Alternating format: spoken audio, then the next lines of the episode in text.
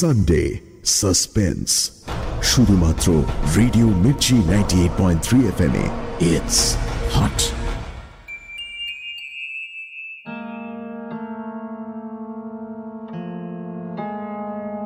Satyajit রায়ের লেখা রোমাঞ্চকর কিছু গল্প দিয়ে সাজানো আমাদের এই বিশেষ নিবেদন সানডে সাসপেন্স আজকের গল্প ফেলুদার গোয়েন্দাগিরি। ফেলুদার প্রথম আগমন এই গল্পে, উনিশশো পঁয়ষট্টি সালের ডিসেম্বর মাসে সন্দেশে।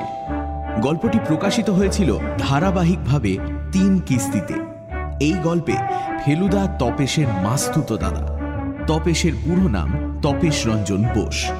পরবর্তীকালে লেখক এগুলিকে পরিবর্তন করেন। তপেশ হয়ে যায় ফেলুদার খুঁড়তুতো ভাই। সানডে সাসপেন্সে মূল গল্পটিকে অপরিবর্তিত রাখা হলো। প্রধান চরিত্রে রাজেন মজুমদার, তিন কড়ি মুখোপাধ্যায়, ডাক্তার ফণি মিত্তির অবনীমোহন ঘোষাল, কিউরিও শপের দোকানদার প্রবীর মজুমদার, তোপসে এবং ফেলুদা। গল্পের সূত্রধার দ্বীপ তোপসে ও অন্যান্য ভূমিকায় মীর, ফেলুদা সব্যসাচী চক্রবর্তী। শুরু হচ্ছে ফেলুদার গোয়েন্দাগিরি।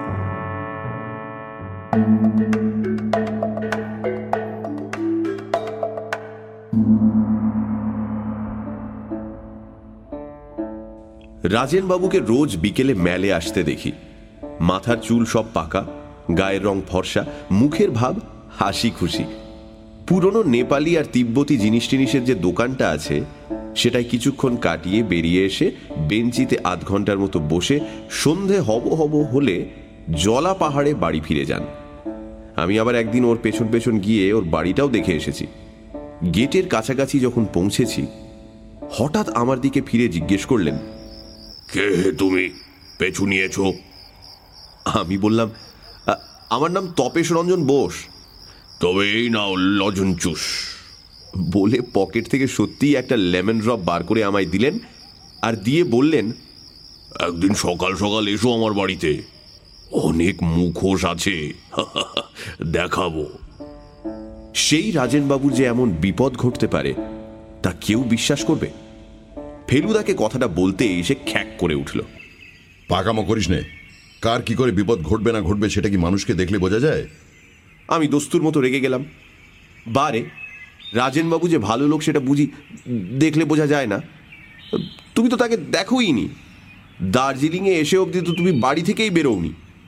রাজেনবাবু নেপালি বস্তি থেকে গরিবদের কত সেবা করেছেন জানো? আচ্ছা বেশ বেশ। এখন বিপদটা কি তাই শুনি। আর তুই কচি খোকা, সেই বিপদের কথা তুই জানলি কি করে? কচি ঘোকা অবশ্যই আমি মোটেই না, কারণ আমার বয়স সাড়ে তেরো বছর। ফেলুদার বয়স আমার ঠিক ডবল। সত্যি বলতে কি, ব্যাপারটা আমার জানার কথা নয়। ম্যালে বেঞ্চিতে বসেছিলাম, আজ রবিবার ব্যান্ড বাজাবে, তাই শুনব বলে। আমার পাশে বসেছিলেন তিন বাবু যিনি রাজেনবাবুর বাড়িতে ঘর ভাড়া নিয়ে দার্জিলিংয়ে গরমের ছুটি কাটাতে এসেছেন। তিন বাবু আনন্দবাজার পড়ছিলেন আর আমি কোনো রকমে উঁকি ঝুঁকি মেরে ফুটবলের খবরটা দেখার চেষ্টা করছিলাম। এমন সময় হাঁপাতে হাঁপাতে ফ্যাকাশে মুখ করে রাজেনবাবু এসে ধপ করে তিন বাবুর পাশে বসে গায়ের চাদরটা দিয়ে কপালের ঘাম মুছতে লাগলেন। তিন বাবু কাগজ বন্ধ করে বললেন, কি হলো? চড়াই উঠে এলেন নাকি? রাজেনবাবু গলা নামিয়ে বললেন, আরে না মশাই একই ইনক্রেডিবল ব্যাপার। ইনক্রেডিবল কথাটা আমার জানা ছিল। ফেলুদা ওটা প্রায়ই ব্যবহার করে। ওর মানে হলো অবিশ্বাস্য। বাবু বললেন কি ব্যাপার? এই দেখুন না। রাজেনবাবু পকেট থেকে একটা ভাঁজ করা নীল কাগজ বার করে বাবুর হাতে দিলেন। বুঝতে পারলাম সেটা একটা চিঠি। আমি অবশ্যই চিঠিটা পড়িনি বা পড়ার চেষ্টাও করিনি। বরঞ্চ আমি উল্টো দিকে মুখ ঘুরিয়ে গুনগুন করে গান গেয়ে এমন ভাব দেখাচ্ছিলাম যেন বুড়োদের ব্যাপারে আমার কোনো ইন্টারেস্টই নেই। কিন্তু চিঠিটা না পড়লেও তিন বাবুর কথা আমি শুনতে পেয়েছিলাম। সত্যি ইনক্রেডিবল আপনার উপর কার এমন আক্রোশ থাকতে পারে যে আপনাকে এভাবে শাসিয়ে চিঠি লিখবে? রাজেন বাবু বললেন তাই তো ভাবছি সত্যি বলতে কি কোনোদিন কারুর অনিষ্ট করেছি বলে তো মনে পড়ে না। তিন কড়ি বাবু এবার রাজেন বাবুর দিকে ঝুঁকে ফিসফিস করে বললেন হাটের মাঝখানে সব ডিসকাস না করাই ভালো। বাড়ি চলুন। দুই বুড়ো উঠে পড়লেন। ফেলুদা ঘটনাটা শুনে কিছুক্ষণ ভুরু কুচকে গুম হয়ে বসে রইল। তারপর বলল তুই তাহলে বলছিস যে একবার তলিয়ে দেখা চলতে পারে? বারে। তুমি তো রহস্যজনক ঘটনা খুঁজছিলে। বললে অনেক ডিটেকটিভ বই পড়ে তোমারও ডিটেকটিভ বুদ্ধিটা খুব ধারালো হয়ে উঠেছে। তা তো বটেই। এই ধর আমি তো আজ মেলে যাইনি তবু বলে দিতে পারি তুই কোন দিকের বেঞ্চে বসেছিলি? কোন দিক? রাধা রেস্টুরেন্টের ডান পাশের বেঞ্চগুলোর একটাতে রাইট আরে বাস! কি করে বুঝলে? আজ বিকেলে রোদ ছিল তোর বাঁ গালটা রোদে ঝলসেছে। ডানটা ঝলসায়নি। একমাত্র ওই বেঞ্চিগুলোর একটাতে বসলেই পশ্চিমের রোদটা বাঁ গালে পড়ে।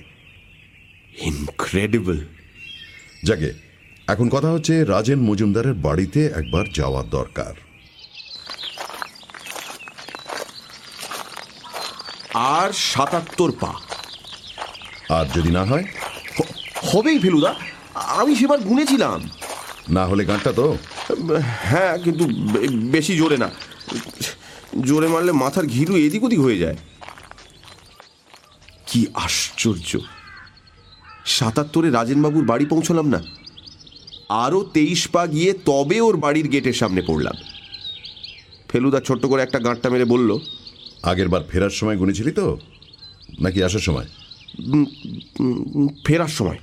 ইডিয়েট ফেরার সময় তো ঢালু নামতে হয়। তুই নিশ্চয়ই ধাঁই ধাঁই করে ইয়া বড় বড় স্টেপস ফেলেছিলি? তা হবে। নিশ্চয়ই তাই। আর তাই স্টেপস সেবার কম হয়েছিল। এবার বেশি হয়েছে। জোয়ান বয়সে ঢালু নামতে মানুষ বড় বড় পা ফেলে দৌড়নোর মতো। আর বুড়ো হলে ঢালুর বেলা ব্রেক কষে কষে ছোট ছোট পা ফেলতে হয়। তা না হলে মুখ থুবড়ে পড়ে। কাছাকাছি কোনো বাড়ি থেকে রেডিওতে গান শোনা যাচ্ছে। ফেলুদা এগিয়ে কলিং বেল টিপল। এই কি বলবে সেটা ঠিক করেছ ফেলুদা? যা খুশি তাই বলব। তুই কিন্তু স্পিকটি নট যতক্ষণ থাকবি এ বাড়িতে একটি কথা বলবি না। কিছু জিজ্ঞেস করলেও না? সারাপ একটা নেপালি চাকর এসে দরজা খুলে দিল। বৈঠকখানায় ঢুকলাম। বেশ সুন্দর পুরনো প্যাটার্নের কাঠের বাড়ি। শুনেছি রাজেনবাবু দশ বছর হলো রিটায়ার করে দার্জিলিংয়ে আছেন। কলকাতায় বেশ নাম করা উকিল ছিলেন। চেয়ার টেবিল যা আছে ঘরে সব বেতের। যেটা সবচেয়ে বেশি চোখে পড়ে সেটা হচ্ছে চারিদিকে দেয়ালে টাঙানো সব অদ্ভুত দাঁত খিঁচনো, চোখ রাঙানো মুখোশের শাড়ি। আর আছে পুরনো ঢাল, তলোয়ার, ভোজালি, থালা, ফুলদানি, এই সব। কাপড়ের উপর রং করা বুদ্ধের ছবিও আছে। কত পুরনো কে জানে। কিন্তু তাতে যে সোনালি রংটা আছে, সেটা এখনও ঝলমল করছে। আমরা দুজনে দুটো বেতের চেয়ারে বসলাম। ফেলুদা দেয়ালের এদিক ওদিক দেখে বলল পেরেকগুলো সব নতুন মরচে ধরেনি। ভদ্রলোকের প্রাচীন জিনিসের শখটা বোধহয় বেশি প্রাচীন নয়। রাজেনবাবু ঘরে ঢুকলেন। আমি অবাক হয়ে দেখলাম ফেলুদা উঠে গিয়ে ঢিপ করে এক পেন নাম ঠুকে বলল চিনতে পাচ্ছেন? আমি জয়কৃষ্ণ মিত্তিরের ছেলে ফেলু। রাজেনবাবু প্রথমে চোখ কপালে তুললেন তারপর চোখের দুপাশ কুঁচকিয়ে এক গাল হেসে বললেন, বাবা, এই কত বড় হয়েছ তুমি হ্যাঁ এই কবে এলে এখানে? বাড়ি সব ভালো? বাবা এসেছেন? ফেলুদা জবাব দিচ্ছে আর আমি মনে মনে বলছি, কি অন্যায়। এত কথা হলো আর ফেলুদা একবারও বলল না সে রাজেনবাবুকে চেনে? এবার ফেলুদা আমার পরিচয়টাও দিয়ে দিল। রাজেনবাবুর মুখ দেখে মনেই হলো না যে এই সাত দিন আগে আমাকে লজনচুষ দেবার কথাটা ওর মনে আছে। ফেলুদা এবার বলল আপনার খুব প্রাচীন জিনিসের শখ দেখছি। রাজেনবাবু বললেন হ্যাঁ এখন তো প্রায় নেশায় দাঁড়িয়েছে। কদিনের ব্যাপার? এই তো মাস ছয়েক হবে। কিন্তু এর মধ্যেই অনেক কিছু সংগ্রহ করে ফেলেছি। ফেলুদা এবার একটা গলা খাঁকরানি দিয়ে আমার কাছ থেকে শোনা ঘটনাটা বলে বলল আপনি আমার বাবার মামলার ব্যাপারে যেভাবে সাহায্য করেছিলেন তার প্রতিদানে আপনার এই বিপদে যদি কিছু করতে পারি। রাজেনবাবুর ভাব দেখে মনে হলো তিনি সাহায্য পেলে খুশিই হবেন। কিন্তু তিনি কিছু বলবার আগেই তিন কড়িবাবু ঘরে ঢুকলেন। তার হাঁপানোর বহর দেখে মনে হলো বোধহয় বেরিয়ে ফিরলেন। রাজেনবাবু আমাদের সঙ্গে ভদ্রলোকের আলাপ করিয়ে দিয়ে বললেন, আমার বিশেষ বন্ধু জ্ঞানেশ সেন অ্যাডভোকেট হচ্ছেন এই তিন বাবুর প্রতিবেশী। আমি ঘর ভাড়া দেব শুনে জ্ঞানেশই ওকে সাজেস্ট করে আমার এখানে আসতে বলে। গোড়ায় উনি হোটেলের কথা ভেবেছিলেন। তিন বাবু হেসে বললেন, আমার ভয় ছিল, আমার এই চুরুটের বাতিকটা নিয়ে। এমনও হতে পারতো যে রাজের বাবু হয়তো চুরুটের গন্ধ সহ্য করতে পারেন না। তাই সেটা আমি আমার প্রথম চিঠিতেই লিখে জানিয়ে দিয়েছিলাম। ফেলুদা বলল আপনি কি বায়ু পরিবর্তনের জন্য এসেছেন? তা বটে তবে বায়ুর অভাবটাই যেন লক্ষ্য করছি বেশি। পাহাড়ের ঠান্ডাটা আরেকটু বেশি এক্সপেক্ট করে লোকে। ফেলুদা হঠাৎ বলল আপনার বোধহয় গান বাজনার শখ। তিন বাবু অবাক হাসি হেসে বললেন সেটা ছাড়লেন কি করে? আপনি যখন কথা বলছেন তখন লক্ষ্য করছি যে লাঠির উপর রাখা আপনার ডান হাতের তর্জনীটা রেডিওর গানটার সঙ্গে তাল রেখে যাচ্ছে। রাজেনবাবু হাসতে হাসতে বললেন মোক্ষম ধরেছে। উনি ভালো শ্যামা সংগীত গাইতে পারেন। ফেলুদা এবার বলল চিঠিটা হাতের কাছে আছে? রাজেনবাবু বললেন, হাতের কাছে কেন? একেবারে বুকের কাছে। রাজেনবাবু কোটের বুক পকেট থেকে চিঠিটা বার করে ফেলুদাকে দিলেন। এইবার সেটা দেখার সুযোগ পেলাম। হাতে লেখা চিঠি নয়, নানান জায়গা থেকে ছাপা বাংলা কথা কেটে কেটে আঠা দিয়ে জুড়ে চিঠিটা লেখা হয়েছে। যা লেখা হয়েছে তা হলো এই। তোমার অন্যায়ের শাস্তি ভোগ করিতে প্রস্তুত হও। ফেলুদা বলল এ চিঠি কি ডাকে এসেছে? রাজেনবাবু বললেন হ্যাঁ লোকাল ডাক বলা বাহুল্য। বা দুঃখের বিষয়ে খামটা ফেলে দিয়েছি। ওই দার্জিলিংয়েরই পোস্টমার্ক ছিল। ঠিকানাটাও ছাপা বাংলা কথা কেটে কেটে লেখা। আপনার নিজের কাউকে সন্দেহ হয়? কি আর বলব বলো? কোনোদিন কারুর প্রতি কোনো অন্যায় বা অবিচার করেছি বলে তো মনে পড়ে না। আপনার বাড়িতে যাতায়াত করেন এমন কয়েকজনের নাম করতে পারেন? খুব সহজ। আমি লোকজনের সঙ্গে বেশি কমই। ডাক্তার ফণি মিত্তির আসেন অসুখ বিসুখ হলে? কেমন লোক বলে মনে হয়? আর ডাক্তার হিসেবে বোধ হয় সাধারণ স্তরের তবে তাতে আমার এসে যায় না কারণ আমার ব্যারামও সাধারণ। ওই সর্দি জ্বর ছাড়া আর কিছুই হয়নি দার্জিলিং এসে অবধি। তাই ভালো ডাক্তারের প্রয়োজন হয় না। চিকিৎসা করে পয়সা নেন? হ্যাঁ, তা নেন বই কি? আর আমারও তো পয়সার অভাব নেই। মিথ্যে অব্লিগেশনে যাই কেন? আর কে আসেন? সম্প্রতি মিস্টার ঘোষাল বলে এক ভদ্রলোক যাতায়াত এই দেখো দরজার দিকে ফিরে দেখি একটি ফর্সা মাঝারি হাইটের স্যুট পরা ভদ্রলোক হাসি মুখে ঘরে ঢুকছেন। আমার নাম শুনলাম বলে মনে হলো যে রাজেনবাবু বললেন, এই মাত্র আপনার নাম করা হয়েছে, আপনারও আমার মতো পুরনো জিনিসের শখ, সেটাই এই ছেলেটিকে বলতে যাচ্ছিল আপনার সঙ্গে আলাপ করিয়ে দিই। নমস্কার টমস্কারের পর মিস্টার ঘোষাল, পুরো নাম অবনী মোহন ঘোষাল। রাজেনবাবুকে বললেন আপনাকে আজ দোকানে দেখলুম না? তাই একবার ভাবলুম খোঁজ নিয়ে যাই। রাজেনবাবু বললেন, না, আজ শরীরটা ভালো ছিল না। বুঝলাম রাজেনবাবু চিঠিটার কথা মিস্টার ঘোষালকে বলতে চান না। ফেলুদা মিস্টার ঘোষাল আসার সঙ্গে সঙ্গেই চিঠিটা হাতের তেলোর মধ্যে লুকিয়ে ফেলেছে। ঘোষাল বললেন, আপনি ব্যস্ত থাকলে আজ বরং, আসলে আপনার ওই তিব্বতী ঘন্টাটা একবার দেখার ইচ্ছে ছিল। রাজেনবাবু বললেন সে তো খুব সহজ ব্যাপার। হাতের কাছেই আছে। রাজেনবাবু ঘণ্টা আনতে পাশের ঘরে চলে গেলেন। ফেলুদা ঘোষালকে জিজ্ঞেস করল আপনি কি এখানেই থাকেন? ভদ্রলোক দেয়াল থেকে একটা ভোজালি নামিয়ে সেটা দেখতে দেখতে বললেন আমি কোনো এক জায়গায় বেশি দিন থাকি না। আমার ব্যবসার জন্য প্রচুর ঘুরতে হয় আমি কিউরিও সংগ্রহ করি। বাড়ি ফেরার পথে ফেলুদাকে জিজ্ঞেস করে জেনেছিলাম কিউরিও মানে দুষ্প্রাপ্য প্রাচীন জিনিস। রাজেনবাবু ঘণ্টাটা নিয়ে এলেন। দারুণ দেখতে জিনিসটা। নিচের অংশটা রূপোর তৈরি। হাতলটা তামা আর পেতল মেশানো। আর তার উপরে লাল, নীল সব পাথর বসানো। অবনীবাবু চোখ টোক কুঁচকে বেশ অনেকক্ষণ ধরে ঘন্টাটা এদিক ওদিক ঘুরিয়ে ফিরিয়ে দেখলেন। রাজেনবাবু বললেন, কি মনে হয় সত্যি দাও মেরেছেন? একেবারে খাঁটি পুরনো জিনিস। আপনি বললে আমার আর কোনোই সন্দেহ থাকে না। দোকানদার বলে, এটা নাকি একেবারে খোদ লামার প্রাসাদের জিনিস? কিছুই আশ্চর্য না। আপনি বোধহয় এটা হাতছাড়া করতে রাজি নন? মানে ভালো দাম পেলেও? রাজেনবাবু মিষ্টি করে হেসে ঘাড় নাড়তে নাড়তে বললেন, ব্যাপারটা কি জানেন? শখের জিনিস। ভালোবেসে কিনেছি। সেটাকে বেচে লাভ করব বা এমনকি কেনা দরেও বেচবো, এই ইচ্ছে আমার নেই। অবনীবাবু ঘন্টাটা ফিরিয়ে দিয়ে বললেন, আজ আসি? কাল আশা করি বেরোতে পারবেন একবার? রাজেনবাবু বললেন ইচ্ছে তো আছে।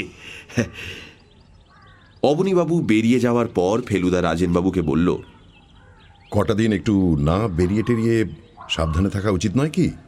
সেটাই বোধহয় ঠিক। কিন্তু মুশকিল কি জানো? সেই চিঠির ব্যাপারটা এতই অবিশ্বাস্য যে এটাকে ঠিক যেন সিরিয়াসলি নিতেই পারছি না। মনে হচ্ছে এটা যেন একটা ঠাট্টা যাকে বলে প্র্যাকটিক্যাল জোক যতদিন না সেটা সম্বন্ধে ডেফিনিট হওয়া যাচ্ছে ততদিন বাড়িতেই থাকুন না। আপনার নেপালি চাকরটা কদিনের একেবারে গোড়া থেকেই আছে। কমপ্লিটলি রিলায়েবল ফেলুদা এবার তিন বাবুর দিকে ফিরে বলল আপনি কি বেশিরভাগ সময় বাড়িতেই থাকেন? সকাল বিকেল ঘণ্টা খানেক একটু এদিক ওদিক ঘুরে আসি আর কি। কিন্তু বিপদ যদি ঘটেই আমি বুড়ো মানুষ খুব বেশি কিছু করতে পারি কি? আমার বয়স হলো চৌষট্টি রাজেনবাবুর চেয়ে এক বছর কম। রাজেনবাবু বললেন উনি চেঞ্জে এসেছেন। ওকে আর বাড়িতে বন্দি করে রাখার ফন্দি করছ কেন তোমরা? আমি থাকব আমার চাকর থাকবে এই যথেষ্ট। তোমরা চাও তো দুবেলা খোঁজ খবর নিয়ে যাও খন। বেশ তাই হবে। ফেলুদার দেখা দেখি আমি উঠে পড়লাম। আমরা যেখানে বসেছিলাম তার উল্টো দিকেই একটা ফায়ার প্লেস ফায়ার প্লেসের উপরেই একটা তাক আর সেই তাকের উপর তিনটে ফ্রেমে বাঁধানো ছবি। ফেলুদা ছবিগুলোর দিকে এগিয়ে গেল। প্রথম ছবিটা দেখিয়ে রাজেনবাবু বললেন, ইনি আমার স্ত্রী। বিয়ের চার বছর পরেই মারা গিয়েছিলেন। দ্বিতীয় ছবি, একজন আমার বয়সী ছেলের গায়ে ভেলভেটের কোট। ফেলুদা জিজ্ঞেস করল এটিকে রাজেনবাবু হো হো করে হেসে বললেন ওই সময়ের প্রভাবে মানুষের চেহারার কি বিচিত্র পরিবর্তন ঘটতে পারে? সেইটে বোঝানোর জন্য এই ছবি। উনি হচ্ছেন আমারই বাল্য সংস্করণ। বাঁকুড়া মিশনারি স্কুলে পড়তাম তখন। আমার বাবা ছিলেন বাঁকুড়ায় ম্যাজিস্ট্রেট। সত্যি, ভারী ফুটফুটে চেহারা ছিল রাজেনবাবুর ছেলে বয়সে। অবশ্যই ছবি দেখে ভুলো না। দুরন্ত বলে ভারী বদনাম ছিল আমার। শুধু যে মাস্টারদের জ্বালিয়েছি তা নয়, ছাত্রদেরও। একবার একবার স্পোর্টসের দিন, হান্ড্রেড ইয়ার্ডসে আমাদের বেস্ট রানারকে কাত করে দিয়েছিলাম। ল্যাং মেরে। তৃতীয় ছবিটা একজন ফেলুদার বয়সী ছেলের। রাজেনবাবু বললেন, সেটা তার একমাত্র ছেলে প্রবীরের। উনি এখন কোথায়? রাজেনবাবু গলা খাঁকড়িয়ে বললেন জানি না ঠিক। বহুকাল দেশ ছাড়া প্রায় সিক্সটিন ইয়ার্স আপনার সঙ্গে চিঠি লেখালেখি নেই? না। ফেলুদা দরজার দিকে এগোতে এগোতে বলল ভারী ইন্টারেস্টিং কেস আমি মনে মনে বললাম ফেলুদা একেবারে বইয়ের ডিটেকটিভের মতো কথা বলছে। বাইরেটা ছমছমে অন্ধকার হয়ে এসেছে। জলা পাহাড়ের গায়ের বাড়িগুলোতে বাতি জ্বলে উঠেছে। পাহাড়ের নিচের দিকে চেয়ে দেখলাম রঙ্গিত উপত্যকা থেকে কুয়াশা উপর দিকে উঠছে। রাজেনবাবু আর তিনকড়িবাবু আমাদের সঙ্গে গেট অবধি এলেন। রাজেনবাবু গলা নামিয়ে ফেলুদাকে বললেন তুমি ছেলে মানুষ তাও তোমাকে বলছি একটু যে নার্ভাস বোধ করছি না তা নয়। হুম, এমন শান্তিপূর্ণ পরিবেশে এ চিঠি যেন ওই বিনামেঘে বজ্রপাত। ফেলুদা বেশ জোরের সঙ্গেই বলল আপনি কিছু ভাববেন না আমি এর সমাধান করবই। আপনি নিশ্চিন্তে বিশ্রাম করুন গিয়ে। রাজেনবাবু good night and thank you বলে চলে গেলেন। এবার তিনকড়িবাবু ফেলুদাকে বললেন তোমার ম্যাম, তাই তোমাকে তুমি বলি বলছি হ্যাঁ তোমার অবজারভেশনের ক্ষমতা দেখে আমি সত্যি ইমপ্রেসড হয়েছি। ডিটেকটিভ গল্প আমিও অনেক পড়েছি এই চিঠিটার ব্যাপারে। আমি হয়তো তোমাকে কিছুটা সাহায্য করতে পারি। তাই নাকি? হুম এই যে এই যে টুকরো টুকরো ছাপা কথা কেটে চিঠিটা লেখা হয়েছে এর থেকে কি বুঝলে বলো তো?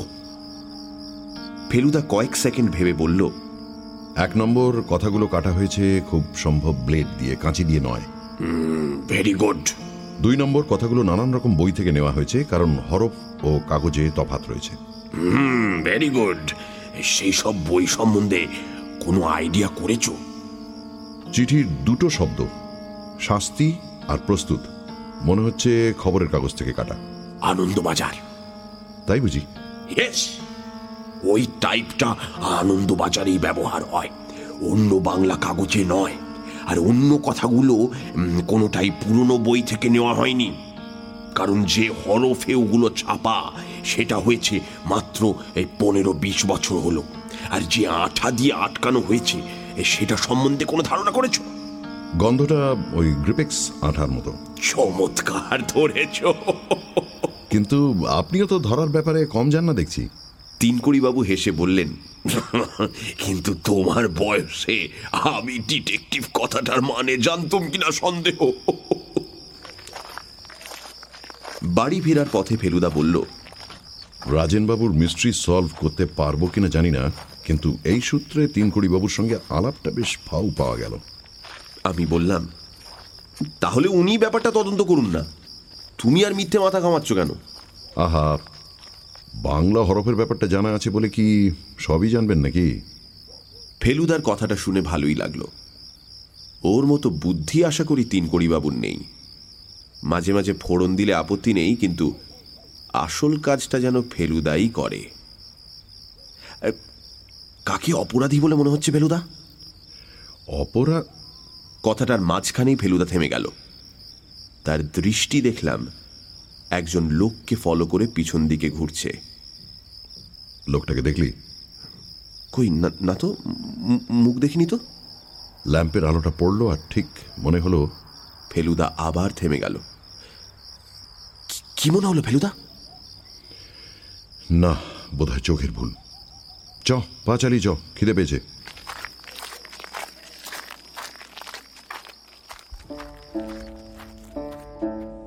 ফেলুদা হলো আমার মাস্তুতো দাদা। ও আর আমি আমার বাবার সঙ্গে দার্জিলিংয়ে বেড়াতে এসে শহরের নিচের দিকে স্যানিটোরিয়ামে উঠেছি। স্যানিটোরিয়াম ভর্তি বাঙালি। বাবা তাদেরই মধ্যে থেকে সমবয়সী বন্ধু জুটিয়ে নিয়ে তাস টাস খেলে গল্প টল্প করে সময় কাটাচ্ছেন।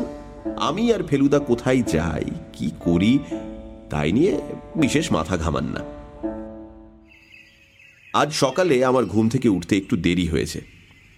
উঠে দেখি বাবা রয়েছেন কিন্তু ফেলুদার বিছানা খালি। কি ব্যাপার? বাবাকে জিজ্ঞেস করতে বললেন এসে অব্দি কাঞ্চনজঙ্ঘা দেখেনি। আজ দিনটা পরিষ্কার দেখে বোধহয় আগে ভাগে বেরিয়েছে। আমি কিন্তু মনে মনে আন্দাজ করছিলুম যে ফেলুদা তদন্তের কাজ শুরু করে দিয়েছে আর সেই কাজেই বেরিয়েছে। কথাটা ভেবে ভারী রাগ হলো। আমাকে বাদ দিয়ে কিছু করার কথা তো ফেলুদার নয়। যাই হোক আমিও মুখটুক ধুয়ে চাটা খেয়ে বেরিয়ে পড়লাম। লেডেন লা রোডে ট্যাক্সি স্ট্যান্ডটার কাছাকাছি এসে ফেলুদার সঙ্গে দেখা হয়ে গেল। আমি বললাম বারে তুমি আমায় ফেলে বেরিয়েছো কেন? শরীরটা ম্যাচ ম্যাচ করছিল তাই ডাক্তার দেখাতে গেছিলাম। ফণি ডাক্তার? হুম তোরও একটু বুদ্ধি খুলেছে দেখছি। দেখালে? চার টাকা ভিজিট নিল আর একটা ওষুধ লিখে দিল। ভালো ডাক্তার। অসুখ নেই তাও পরীক্ষা করে ওষুধ দিচ্ছে। কেমন ডাক্তার বুঝে দেখ। তারপর বাড়ির যা চেহারা দেখলাম তাতে পশার যে খুব বেশি তাও মনে হয় না।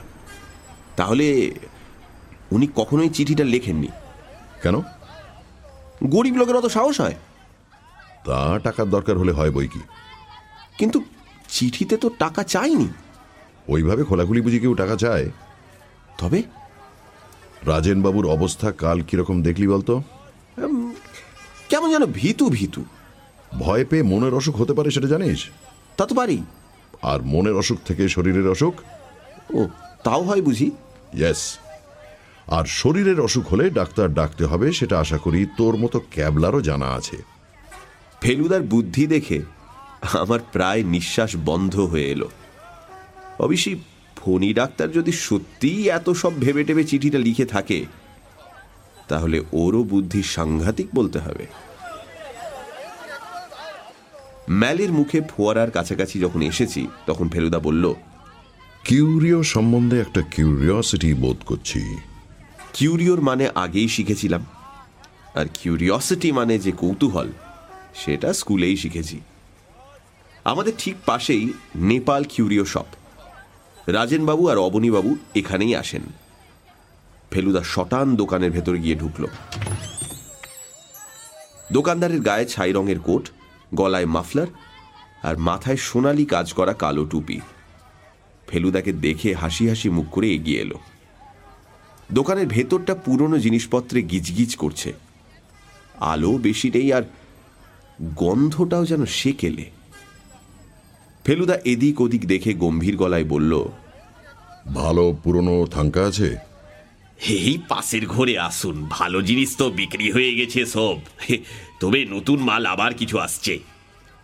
পাশের ঘরে যাবার সময় আমি ফেলুদার কানের কাছে মুখ নিয়ে গিয়ে বললাম থাঙ্কা কি জিনিস।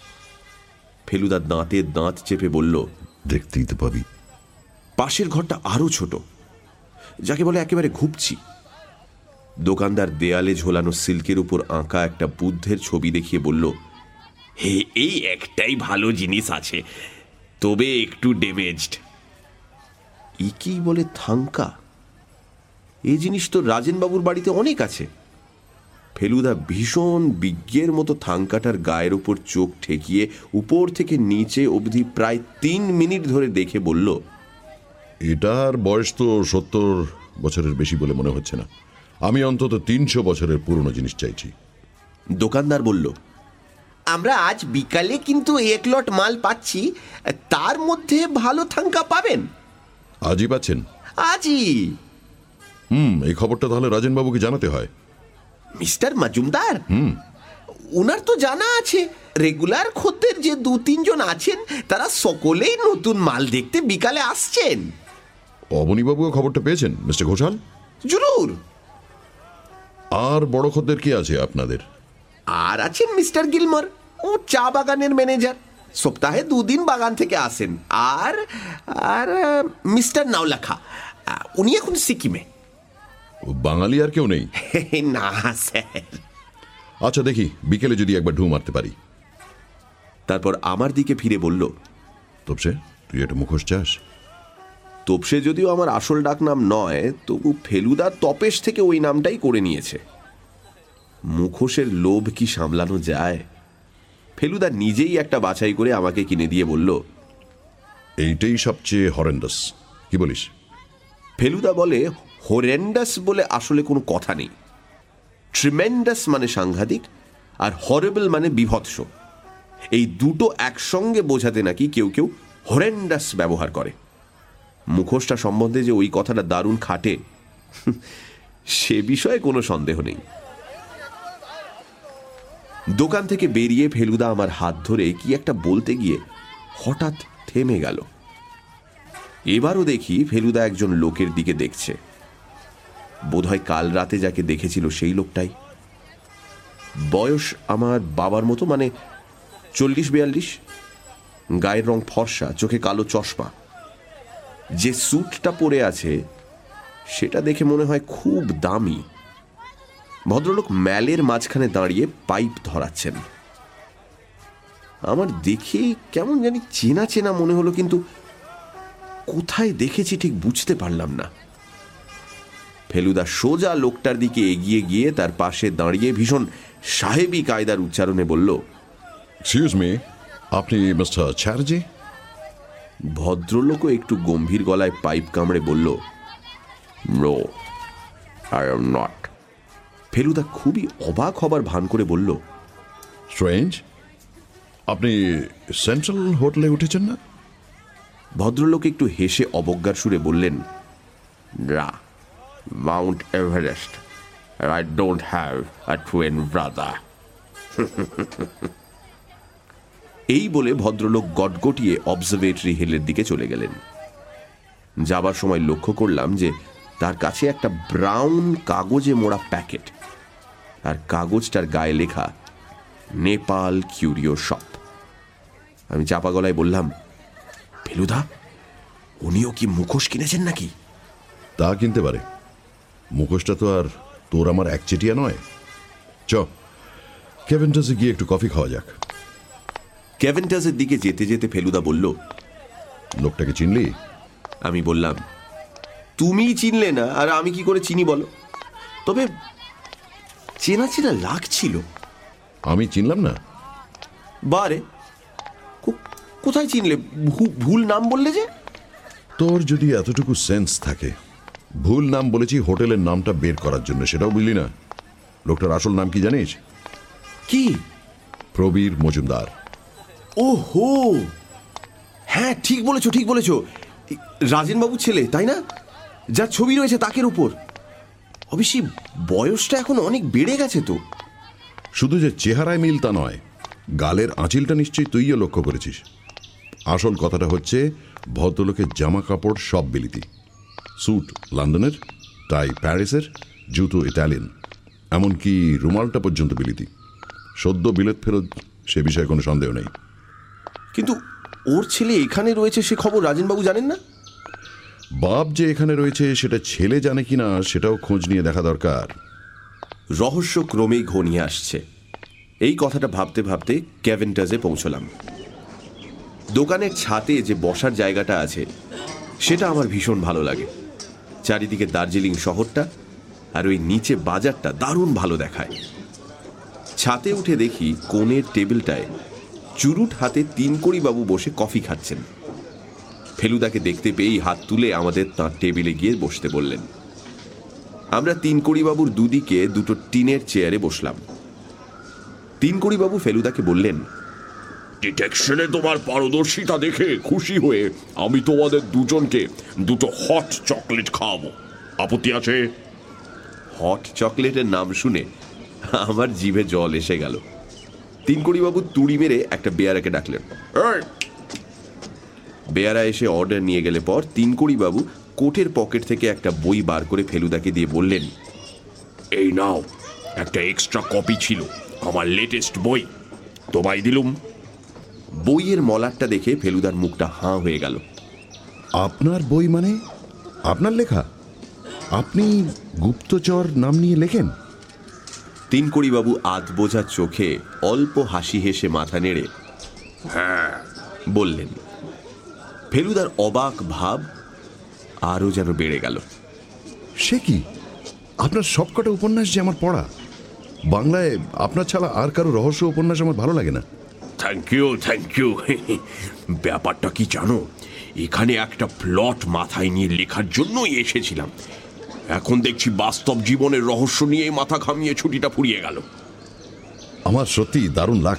আপনার সঙ্গে এভাবে আলাপ হয়ে গেল দুঃখের বিষয় আমার ছুটির মেয়াদ সত্যিই ফুরিয়ে এসেছে। কাল সকালে চলে যাচ্ছি আমি। আশা করছি যাবার আগে তোমাদের আরও কিছুটা হেল্প করে দিয়ে যেতে পারব। ফেলুদা এবার তার এক্সাইটিং খবরটা তিনকড়িবাবুকে দিয়ে দিল। রাজেনবাবুর ছেলেকে আজ দেখলাম। বলো কি হে? এই দশ মিনিট আগে। তুই ঠিক বলছো? চিনতে পেরেছ তো ঠিক? চোদ্দ আনা মাউন্ট এভারেস্ট হোটেলে গিয়ে খোঁজ করলে বাকি দু আনাও পুড়ে যাবে বোধ হয় তিনকড়িবাবু হঠাৎ একটা দীর্ঘশ্বাস ফেললেন। রাজেনবাবুর মুখে তার ছেলের কথা শুনেছ? কাল যা বললেন তার বেশি কিছু শুনিনি। আমি শুনেছি অনেক কথা। ছেলেটি অল্প বয়সে বকে গিয়েছিল। বাপের সিন্দুক থেকে টাকা চুরি করে ধরা পড়েছিল। রাজেনবাবু তাকে ত্যায্য পুত্র করেন। বাড়ি থেকে বেরিয়ে যেতে বলেন। ছেলেটি গিয়েও ছিল তাই। চব্বিশ বছর বয়স তখন তার। একেবারে নিখোঁজ।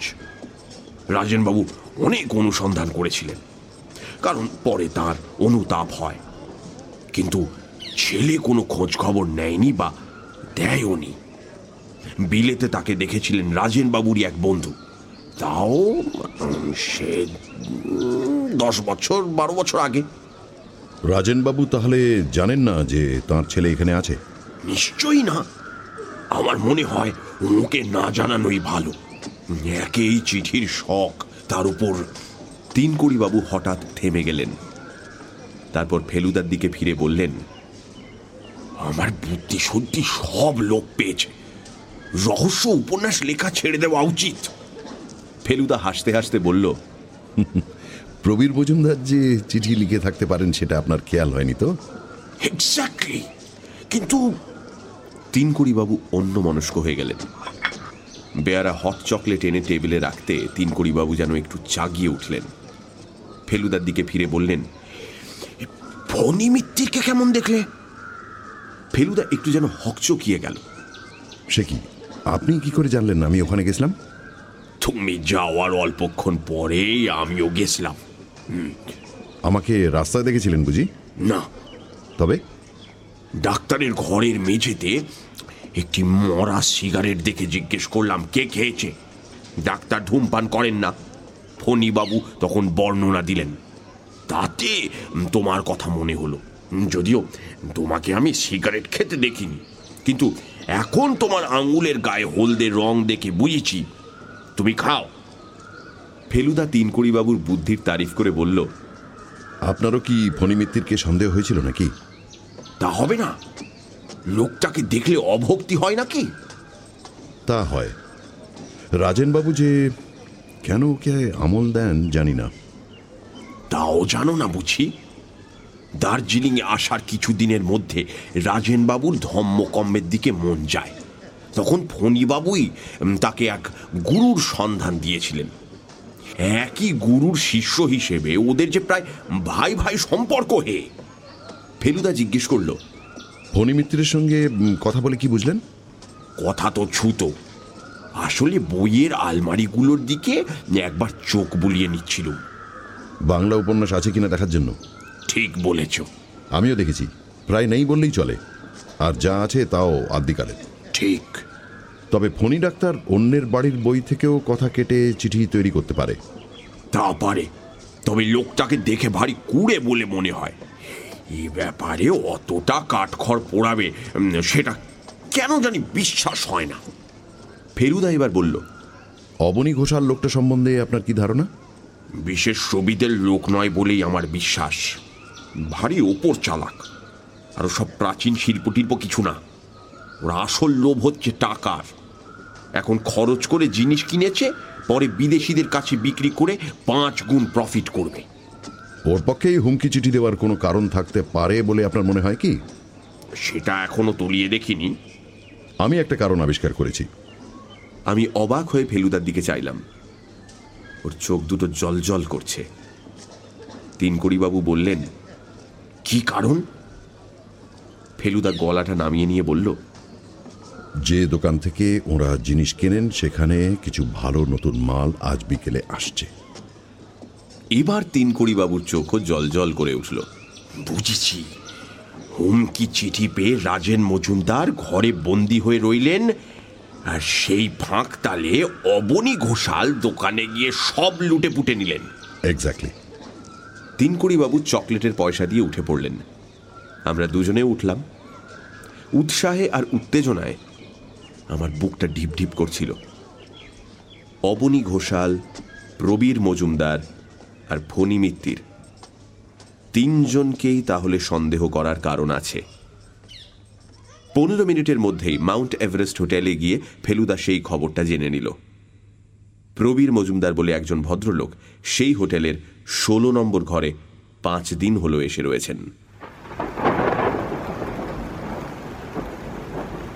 বিকেলের দিকে রাজেনবাবুর বাড়িতে যাওয়ার কথা ফেলুদা বলেছিল। কিন্তু দুপুর থেকে মেঘলা করে চারটে নাগাদ দেড়ে বৃষ্টি নামল। আকাশের চেহারা দেখে মনে হলো, বৃষ্টি সহজে থামবে না। ফেলুদা সারাটা সন্ধে খাতা পেন্সিল নিয়ে কি সব যেন হিসেব করল। আমার ভীষণ জানতে ইচ্ছে করছিল কি লিখছে, কিন্তু জিজ্ঞেস করতে সাহস হলো না। শেষটায় আমি তিনকুড়িবাবুর বইটা নিয়ে পড়তে আরম্ভ করলাম। দারুণ থ্রিলিং গল্প। পড়তে পড়তে রাজেনবাবুর চিঠির ব্যাপারটা মন থেকে প্রায় মুছেই গেল। আটটা নাগাদ বৃষ্টি থামল কিন্তু তখন এত শীত যে বাবা আমাদের বেরোতে দিলেন না। পরদিন ভোরবেলা ফেলুদার ধাক্কার চোটে ঘুম ভাঙল। ওট ওট এই তো ওট আমি ধর্মড়িয়ে উঠে পড়লাম। ফেলুদা কানের কাছে মুখ এনে দাঁতে দাঁত চেপে এক নিঃশ্বাস বলে গেল। রাজেনবাবুর নেপালি চাকরটা এসেছিল। বলল, বাবু, এক্ষুনি যেতে বলেছেন, বিশেষ দরকার। তুই যদি যেতে চাস তো সে আর বলতে? পনেরো মিনিটের মধ্যে তৈরি হয়ে রাজেনবাবুর বাড়িতে পৌঁছে দেখি তিনি ফ্যাকাশে মুখ করে খাটে শুয়ে আছেন। ফণি ডাক্তার তার নাড়ি টিপে খাটের পাশটায় বসে আর তিনকুড়িবাবু এই শীতের মধ্যেও একটা হাত পাখা নিয়ে মাথার পিছনটায় দাঁড়িয়ে হাওয়া করছেন। ফণিবাবুর নাড়ি দেখা হলে পর রাজেনবাবু যেন বেশ কষ্ট করেই জোরে নিঃশ্বাস নিতে নিতে বললেন কাল রাত্রে বারোটার কিছু পরে ঘুমটা ভাঙতে বিদ্যুতের আলোয় আমার আমার মুখের ঠিক সামনে I saw masked face mask face মুখোশ পরা মুখ? রাজেনবাবু দম নিলেন। ফণি মিত্তি দেখলাম একটা প্রেসক্রিপশন লিখছেন। রাজেনবাবু বললেন দেখে এমন হলো যে চিৎকারও বেরোলো না গলা দিয়ে। রাতটা যে কীভাবে কেটেছে তা বলতে পারি না। ফেলুদা বলল আপনার জিনিসপত্র কিছু চুরি যায়নি তো? রাজেনবাবু বললেন না তবে আমার বিশ্বাস আমার বালিশের তলা থেকে আমার চাবির গোছটা নিতেই সে আমার উপর ঝুঁকেছিল। ঘুম ভেঙে যাওয়াতে জানলা দিয়ে লাফিয়ে হরেবল হরেবল ফণি ডাক্তার বললেন আপনি উত্তেজিত হবেন না আপনাকে একটা ঘুমের ওষুধ দিচ্ছি আপনার কমপ্লিট রেস্টের দরকার। ফণিবাবু উঠে পড়লেন। ফেলুদা হঠাৎ বলল ফণিবাবু কাল রাত্রে রুগী দেখতে গেছিলেন বুঝি? আপনার কোটের পিছনে কাদার ছিটে লাগল কি করে? ফণিবাবু তেমন কিছু না ঘাবড়িয়ে বললেন ডাক্তারের লাইফ তো জানেনি। আর্তের সেবায় যখন জীবনটাই উৎসর্গ করেছি, তখন ডাক যখনই আসুক না কেন বেরোতেই হবে। সে ঝড়ই হোক, আর বৃষ্টি হোক, আর বরফই পড়ুক। ফণিবাবু তার পাওনা টাকা নিয়ে চলে গেলেন। রাজেনবাবু এবার সোজা হয়ে উঠে বসে বললেন, তোমরা আসাতে অনেকটা সুস্থ বোধ করছি। বেশ খানিকটা ঘাবড়ে গেছিলাম, জানো? এখন বোধহয় বৈঠকখানে গিয়ে একটু বসা চলতে পারে। ফেলুদা আর তিনকড়িবাবু হাত ধরাধরি করে রাজেনবাবুকে বৈঠকখানায় এনে বসালেন। তিনকড়িবাবু বললেন স্টেশনে ফোন করেছিলাম যদি যাওয়াটা দুদিন পেছনো যায়। রহস্যের সমাধান না করে যেতে মন চাইছে না। কিন্তু ওরা বললে এ টিকিট ক্যান্সেল করলে দশ দিনের আগে বুকিং পাওয়া যাবে না। এটা শুনে আমার ভালোই লাগল। আমি চাইছিলাম ফেলুদা একাই ডিটেকটিভের কাজটা করুক। তিনকড়িবাবু যেন ফেলুদার অনেকটা কাজ আগে আগেই করে দিচ্ছিলেন। রাজেনবাবু বললেন আমার চাকরটার পাহারা দেবার কথা ছিল। কিন্তু আমি নিজেই কাল দশটার সময় তাকে ছুটি দিয়ে দিয়েছি। ওর ওর বাড়িতে খুব অসুখ। বুড়ো বাপ আছে, তার এখন তখন অবস্থা? ফেলুদা বলল, মাস্কটা কেমন ছিল মনে আছে? রাজেনবাবু বললেন, খুবই সাধারণ নেপালি মুখোশ। দার্জিলিং শহরে অন্তত আরও তিন চারশো খোঁজ করলে পাওয়া যাবে। আমার এই ঘরেই তো আরও পাঁচখানা রয়েছে। ওই যে, দেখো না। রাজেনবাবু যে মুখোশটার দিকে আঙুল দেখালেন, ঠিক সেই জিনিসটা কাল ফেলুদা আমার জন্য কিনে দিয়েছে। তিনকড়িবাবু এতক্ষণ বেশি কথা বলেননি। এবার বললেন আমার মতে, এখন বোধহয় পুলিশে একটা খবর দেওয়া উচিত। একটা প্রোটেকশনেরও তো দরকার। কাল যা ঘটেছে, তারপরে তো আর ব্যাপারটাকে ঠাট্টা বলে নেওয়া চলে না। ফেলুবাবু, তুই তোমার নিজের ইচ্ছে মতো তদন্ত চালিয়ে যেতে পারো, তাতে তোমায় কেউ বাধা দেবে না। কিন্তু আমি সব দিক বিবেচনা করে বলছি, এবার পুলিশের সাহায্য নেওয়া দরকার। আমি বড় যাই, গিয়ে একটা ডায়েরি করে আসি। প্রাণের ভয় আছে বলে মনে হয় না। তবে রাজেনবাবু আপনার ঘন্টাটা একটু সাবধানে রাখবেন। আমরা যখন উঠছি তখন ফেলুদা রাজেনবাবুকে বলল তিন বাবু তো চলে যাচ্ছেন। তার মানে আপনার একটি ঘর খালি হয়ে যাচ্ছে। আমরা যদি আজ রাতটা ও ঘরে এসে থাকি তাহলে আপনার কোনো আপত্তি আছে কি? রাজেনবাবু বললেন মোটেই না। আপত্তি কি? তুমি তো হলে আমার প্রায় আত্মীয়েরই মতো। আর সত্যি বলতে কি যত বুড়ো হচ্ছি, তত যেন সাহসটা কমে আসছে। ছেলে বয়সে দুরন্ত হলে নাকি বুড়ো বয়সে মানুষ মেদা মেরে যায়।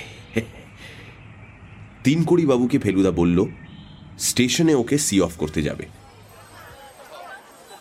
ফেরার পথে যখন নেপাল কিউরিও শপের পাশ দিয়ে যাচ্ছি, তখন আমাদের দুজনেরই চোখ গেল দোকানের ভিতর। দেখলাম দুজন ভদ্রলোক দোকানের ভিতর দাঁড়িয়ে জিনিসপত্র দেখছে আর পরস্পরের সঙ্গে কথা বলছে। দেখে মনে হয় দুজনের অনেক দিনের আলাপ। একজন অবনী ঘোষাল, আরেকজন প্রবীর মজুমদার। আমি ফেলুদার দিকে চাইলাম। তার মুখের ভাব দেখে মনে হলো না, সে কোনো আশ্চর্য জিনিস দেখেছে। সাড়ে দশটার সময় স্টেশনে গেলাম তিন বাবুকে গুড বাই করতে। উনি এলেন আমাদেরও পাঁচ মিনিট পরে। চড়াই উঠে উঠে পায়ে ব্যথা হয়ে গেছে, তাই আস্তে হাঁটতে হলো। সত্যি ভদ্রলোক একটু খোঁড়াচ্ছিলেন। নীল রঙের ফার্স্ট ক্লাস কামরায় উঠে তিন বাবু তার অ্যাটাচি কেস খুলে একটা ব্রাউন কাগজের প্যাকেট ফেলুদাকে দিলেন। এটা কিনতেও একটু সময় লাগল। রাজেন বাবু তো আর কিউরিওর দোকানে যেতে পারলেন না। অথচ কাল সত্যি অনেক ভালো জিনিস এসেছে। তার থেকে একটি সামান্য জিনিস বাছাই করে ওর জন্য এনেছি। তোমরা আমার নাম করে শুভেচ্ছা জানিয়ে ওকে দিয়ে দিও হুম? ফেলুদা প্যাকেটটা নিয়ে বলল আপনার ঠিকানা দিয়ে গেলেন না? মিস্ট্রিটা সলভ করে আপনাকে জানিয়ে দেবো ভাবছিলাম যে। তিন বাবু বললেন আমার প্রকাশকের ঠিকানাটা আমার বইয়েতেই পাবে। তার কেয়ারে লিখলেই চিঠি আমার কাছে পৌঁছে যাবে। গুড লাক ট্রেন ছেড়ে দিল।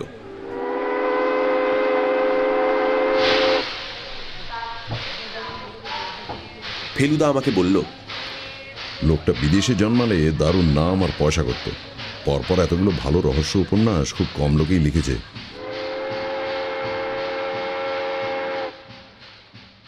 সারাদিন ধরে ফেলুদা রাজেনবাবুর ব্যাপারটা নিয়ে নানান জায়গায় ঘোরাফেরা করল। আমি অনেক করে বলতেও আমাকে সঙ্গে নিল না। সন্ধেবেলা যখন রাজেনবাবুর বাড়ি যাচ্ছি, তখন ফেলুদাকে বললাম, কোথায় কোথায় গেলে অন্তত সেইটা বলবে তো? ফেলুদা বলল, দুবার মাউন্ট এভারেস্ট হোটেল, একবার ফণি মিত্তিরের বাড়ি, একবার নেপাল কিউরিও শপ, একবার লাইব্রেরি, আর আরও কয়েকটা জায়গা। ও। আরও কিছু জানতে চাস? অপরাধী কে বুঝতে পেরেছ? এখনও বলার সময় আসেনি। কাউকে সন্দেহ করেছ? ভালো ডিটেকটিভ হলে প্রত্যেককেই সন্দেহ করতে হয়।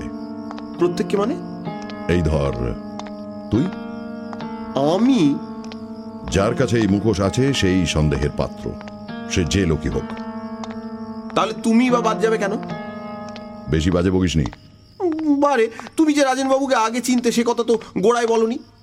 তার মানে সত্য গোপন করেছ। আর আমার মুখোশও ইচ্ছে করলে তুমিও ব্যবহার করতে পারো। হাতের কাছেই থাকে। রাজেনবাবুকে এ বেলা দেখে তবু অনেকটা ভালো লাগল। কেমন আছেন জিজ্ঞেস করতে বললেন দুপুরের দিকটা বেশ ভালো বোধ করছিলাম। যত সন্ধে হয়ে আসছে ততই যেন কেমন অস্বস্তি লাগছে। ফেলুদা তিনকড়িবাবুর দেওয়া প্যাকেটটা রাজেনবাবুকে দিল। সেটা খুলে তার থেকে একটা চমৎকার বুদ্ধের মাথা বের হলো। সেটা দেখে রাজেনবাবুর চোখ ছলছল করে এলো।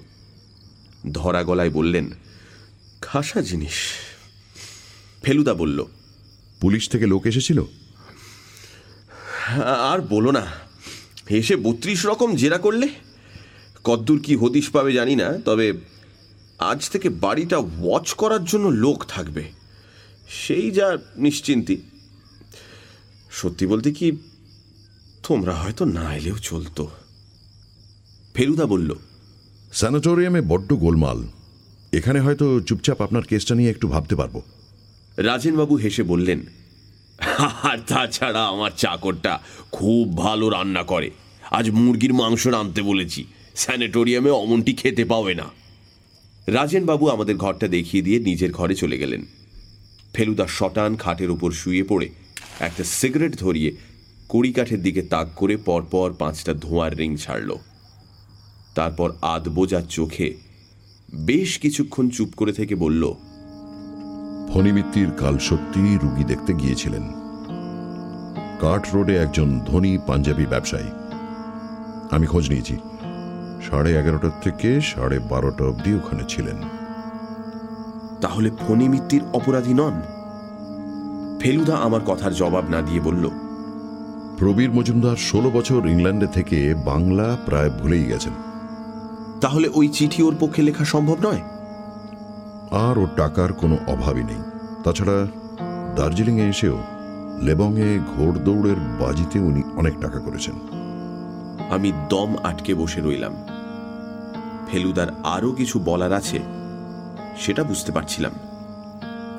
আধ খাওয়া জ্বলন্ত সিগারেটটা ক্যারামের ঘুঁটি মারার মতো করে প্রায় দশ হাত দূরের জানলা দিয়ে বাইরে ফেলে দিয়ে ফেলুদা বলল, আজ চা বাগানের গিলমোর সাহেব দার্জিলিংয়ে এসেছে। প্লান্টাস ক্লাবে গিয়ে ওর সঙ্গে দেখা করেছিলাম। লামার প্রাসাদের আসল ঘণ্টা একটাই আছে, আর সেটা গিলমোরের কাছে। রাজেন বাবুরটা নকল। অবনী ঘোষাল সেটা জানে। তাহলে রাজেনবাবুর ঘণ্টা তেমন মূল্যবান নয়? না। আর অবনী ঘোষাল কাল রাত্রে একটা পার্টিতে প্রবীর মজুমদারের সঙ্গে রাত নটা থেকে ভোর তিনটে অবধি মাতলামি করেছে। ও আর মুখোশ পড়া লোকটা এসেছিল বারোটার কিছু পরেই? হ্যাঁ। আমার বুকের ভেতরটা কেমন খালি খালি লাগছিল। বললাম তাহলে? ফেলুদা কিছু না বলে একটা দীর্ঘ নিঃশ্বাস ফেলে খাট থেকে উঠে পড়ল। ওর ভুরু দুটো যে এতটা কুঁচকোতে পারে তা আমার জানাই ছিল না। কয়েক সেকেন্ড চুপ করে দাঁড়িয়ে থেকে কি যেন ভেবে ফেলুদা বৈঠকখানার দিকে চলে গেল। যাবার সময় বলল একটু একা থাকতে চাই ডিস্টার্ব করিস না। কি আর করি? এবার ওর জায়গায় আমি বিছানায় শুলাম। সন্ধে হয়ে আসছে। ঘরের বাতিটা আর জ্বালাতে ইচ্ছে করল না। খোলা জানালা দিয়ে অবজারভেটরি হিলের দিকটায় অন্যান্য বাড়ির আলো দেখতে পাচ্ছিলাম। বিকেলে ম্যাল থেকে একটা গোলমালের শব্দ পাওয়া যায়। এখন সেটা মিলিয়ে আসছে। একটা ঘোড়ার খুরের আওয়াজ পেলাম। দূর থেকে কাছে এসে আবার মিলিয়ে গেল। সময় চলে যাচ্ছে। জানালা দিয়ে শহরের আলো কেমন যেন ঝাপসা হয়ে আসছে, বোধহয় কুয়াশা হচ্ছে। ঘরের ভেতরটা এখন আরও অন্ধকার। একটা ঘুম ঘুম ভাব আসছে মনে হলো। চোখের পাতা দুটো কাছাকাছি এসে গেছে, এমন সময় মনে হলো কে যেন ঘরে ঢুকেছে। মনে হতেই এমন ভয় হলো যে যেদিক থেকে লোকটা আসছে সেদিকে না তাকিয়ে আমি জোর করে নিঃশ্বাস বন্ধ করে জানলার দিকে তাকিয়ে রইলাম। কিন্তু লোকটা যে আমার দিকেই আসছে আর আমার সামনেই এসে দাঁড়াল যে, জানালার বাইরে শহরের দৃশ্যটা ঢেকে দিয়ে একটা অন্ধকার কি যেন এসে আমার সামনে দাঁড়িয়েছে। তারপর সেই অন্ধকার জিনিসটা নিচু হয়ে আমার দিকে এগিয়ে এলো। এইবার তার মুখটা আমার মুখের সামনে। আর সেই মুখে একটা মুখোশ। আমি যেই চিৎকার করতে যাব অমনি অন্ধকার শরীরটার একটা হাত উঠে গিয়ে মুখোশটা খুলতেই দেখি ফেলুদা! কিরে ঘুমিয়ে পড়েছিলি নাকি? ও ফেলুদা তুমি? তা আমি না তো কে? তুই কি ভেবেছিলি?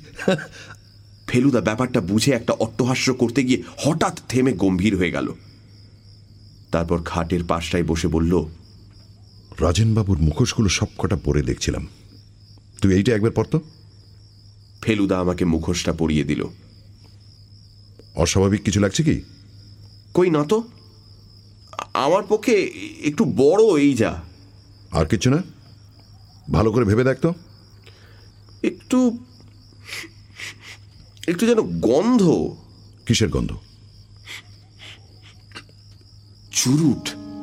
ফেলুদা মুখোশটা খুলে নিয়ে বলল এক্স্যাক্টলি আমার বুকের ভেতরটা আবার ঢিপ ঢিপ করছিল। মুখ দিয়ে বেরিয়ে গেল। টিনকুড়ি বাবু? ফেলুদা দীর্ঘশ্বাস ফেলে বলল সুযোগের দিক দিয়ে সবচেয়ে বেশি ছিল এরই। বাংলা উপন্যাস খবরের কাগজ ব্লেড আঠা কোনোটারই অভাব নেই। আর তুই লক্ষ্য করেছিলি নিশ্চয়ই? স্টেশনে আজ যেন একটু খোঁড়াচ্ছিলেন? সেটা বোধহয় কাল জানলার বাইরে লাফিয়ে পড়ার দরুন। কিন্তু আসল যেটা রহস্য, সেটা হলো, কারণটা কি? রাজেনবাবুকে তো মনে হয় রীতিমতো সমীহ করতেন ভদ্রলোক। তাহলে কি কারণে? কি উদ্দেশ্য নিয়ে তিনি এই চিঠি লিখেছিলেন? এটার উত্তর বোধহয় আর জানা যাবে না। কোনোদিনও না। রাত্রে কোনো দুর্ঘটনা ঘটেনি। সকালে খাবার ঘরে বসে রাজেনবাবুর সঙ্গে চা খাচ্ছি। এমন সময় নেপালি চাকরটা একটা চিঠি নিয়ে এলো। আবার সেই নীল কাগজ আর খামের উপর দার্জিলিং পোস্টমার্ক। রাজেনবাবু ফ্যাকাশে মুখ করে কাঁপতে কাঁপতে চিঠির ভাঁজ খুলে ফেলুদাকে দিয়ে বললেন, তো তুমি পড়ো। আমার সাহস হচ্ছে না।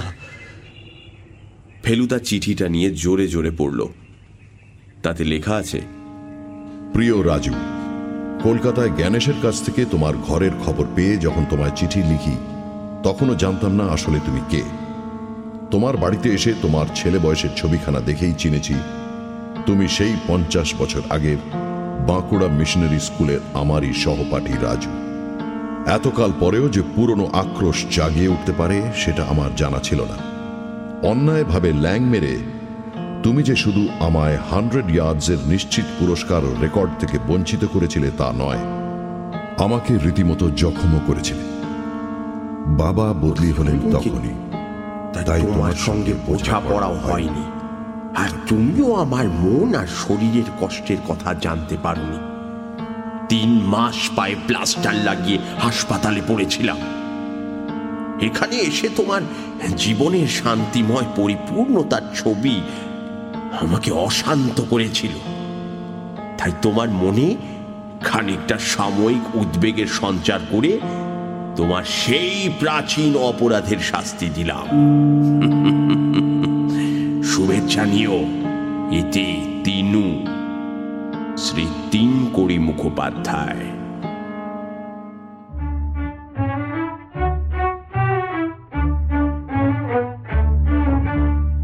শুনছিলেন ফেলুদার গোয়েন্দাগিরি।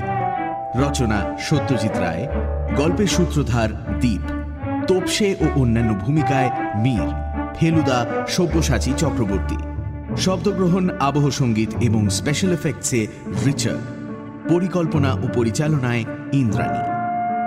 রেডিও মির্চির তরফ থেকে আন্তরিক ধন্যবাদ শ্রী দেবাশিস মুখোপাধ্যায়, শ্রী সব্যসাচী চক্রবর্তী ও শ্রী সন্দীপ রায়কে আমাদের পাশে থাকার জন্য।